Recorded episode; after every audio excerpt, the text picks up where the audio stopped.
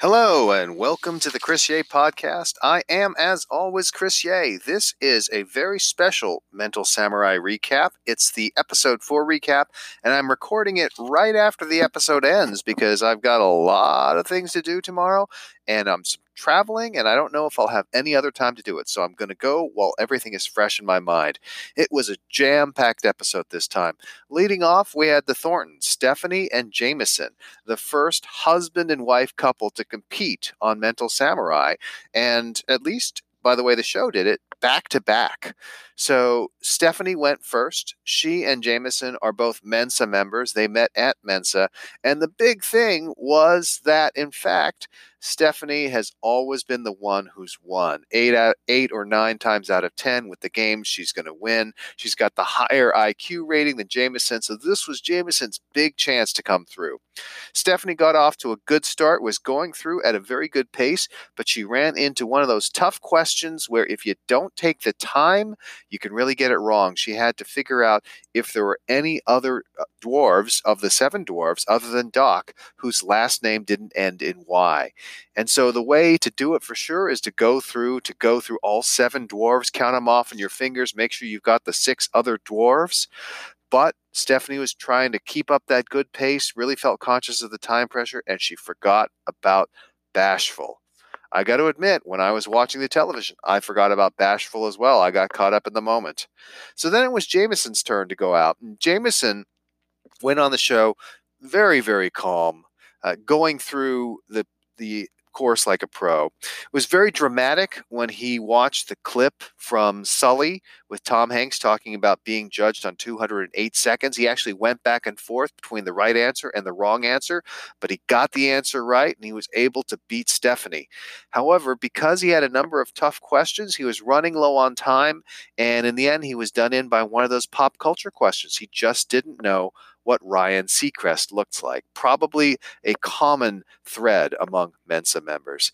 But both Stephanie and Jameson did well. Stephanie answered six. Jameson actually beat her out, so he's got bragging rights. I'm going to look forward to recording a podcast with them. I'm going to have them on as a couple on Friday. Hopefully, we'll be able to get that podcast up shortly thereafter. Next up was Leah Khoury, who is an accountant. With Leah, I noticed that she was one of the contestants like me who struggled with the capsule. Her hair was getting in the way, but she was doing some interesting things. There was one question where she answered before Eva even finished reading. And what I noticed is that is actually allowed. You can answer immediately. It's just that the question won't be answered as right or wrong until after the question is finished reading. So if you want to make sure you go as fast as possible, that is actually an interesting technique to look at. Uh, I will note that she wasn't as efficient on all of her questions. There were a few where I felt like she wasted time sort of playing up the drama, that classic drama versus speed conundrum that we see competitors facing. And she ended up losing on memory. And when you lose on memory, I always think that it's because time is a factor. If you take too much time, if you're really being overly dramatic and you're not really locking it in as quickly as you can, time can be a factor. And we've seen that time and again this season. Now, next up, we had Matt Potts, a Marine in military intelligence.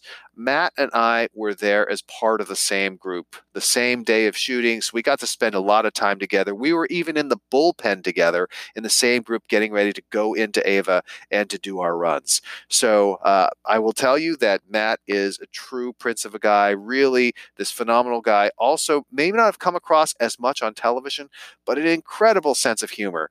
Ironically enough, Matt is off training and he's out in the wilderness somewhere, so he wasn't able to watch tonight's episode. We actually corresponded briefly via Facebook Messenger just now. I let him know that you know he came across well on television, and I thought that he did the Marine Corps proud. So we'll definitely catch up with Matt after he gets back from his training. I felt like in many ways, one of the things they did is they actually gave Matt a longer than normal biographical package. And I think this was making up for the fact that by the time he got up there and was talking with Rob, he was really all business and he really didn't have as much banter as I would have expected. As Matt ran through the course, he was very focused, very fast. He occasionally wasted a little bit of time, but for the most part, he was pretty locked in. But as he got further along, and this is something that Joey mentioned on the podcast I did with him, he started to get into the game. He started to smile. I could see he could feel the win, and so he's getting excited. Uh, he obviously had a little bit of luck. He said that he guessed on the question about whether Lords wrote the song Royals at the age of 16. I don't know whether that's true or not. I'd love to talk to Matt and understand. I, of course, am a big fan of Lorde, so I knew that for, uh, for a fact, but again, shows you the importance of pop culture. And if it's a toss up, you have the chance to just guess. That really helps out a lot. Matt had a challenging run. He also dealt with spinners. He had spinning crabs, where one crab had a claw that was slightly smaller, and that took up some of his time. But fortunately, his last question was a toss up, and he was able to complete the run 12 out of 12 and move on to the Circle of Samurai. In the Circle of Samurai, again, Matt was a great competitor going through it like a champ. He missed the final question. And it was a sequence question, and it really reached far back in time. So Matt is 36 years old. So if you work backwards, you can tell that Matt was born in the roughly 1980 something range. That's great but that means that you were asking him questions about Vanilla Ice and Baby Got Back, and he was still in grade school at the time. And he ended up guessing that it was Baby Got Back before Vanilla Ice's Ice Ice Baby. But as it turns out, Vanilla Ice was the OG. He came in earlier than Baby Got Back. So Vanilla Ice and Sir Mix-a-Lot did him in. I got to admit, it would have done me in too. And with the time running out, it's always hard to see. But it was still a fantastic run. Matt won $75,000, which is awesome. And he's going to be going to the season finale to compete for that big $250,000 prize. Again, looking forward to recording a podcast with Matt after he gets back from his training. The next competitor was Andrew Ames. Andrew is a professional dancer from Fremont, always excited to see another person from the Bay Area. I'm going to have to try to reach out to him. Uh, he's got some great stories, I'm sure. He was in music videos where he danced with Ariana Grande, he appeared with Siegfried and Roy. I'm like, wow, this is an interesting guy. And he even prayed to Britney Spears before beginning his run. However, he was one of the contestants who just ran into one of those things where the brain locks and he wasn't able to get it. There's a picture of an eyeball wrapped in the plastic wrapper that you see on like a hard candy, and he could not get that it was eye candy. He guessed eye orange, eye wrap, all these different things. He just didn't see it as candy. And he took the entire five minutes.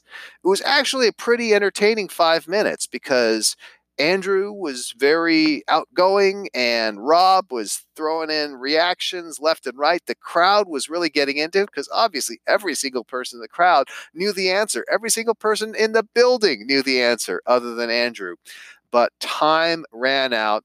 Five minutes, one question. He did point out that this means that he did not answer a single question wrong.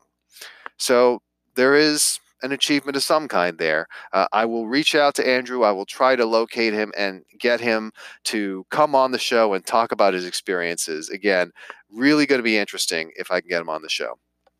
Final contestant of the night was Marlena Gasper. She had an incredible story.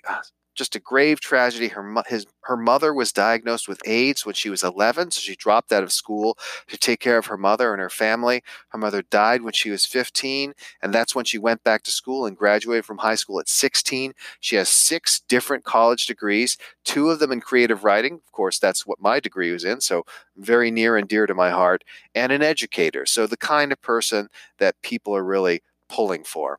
So Marlena was going through the course. She was very confident, uh, but she was starting to fall a little behind and she was on pace, pretty much right on pace, six questions in, two and a half minutes left when she hit one of those spinning questions. And as we all know, those spinning questions just can't be done quickly. The only person who tried to do one of those quickly was Clay, and he wasn't able to get it. So everyone else was really taking a lot of time on those spinners.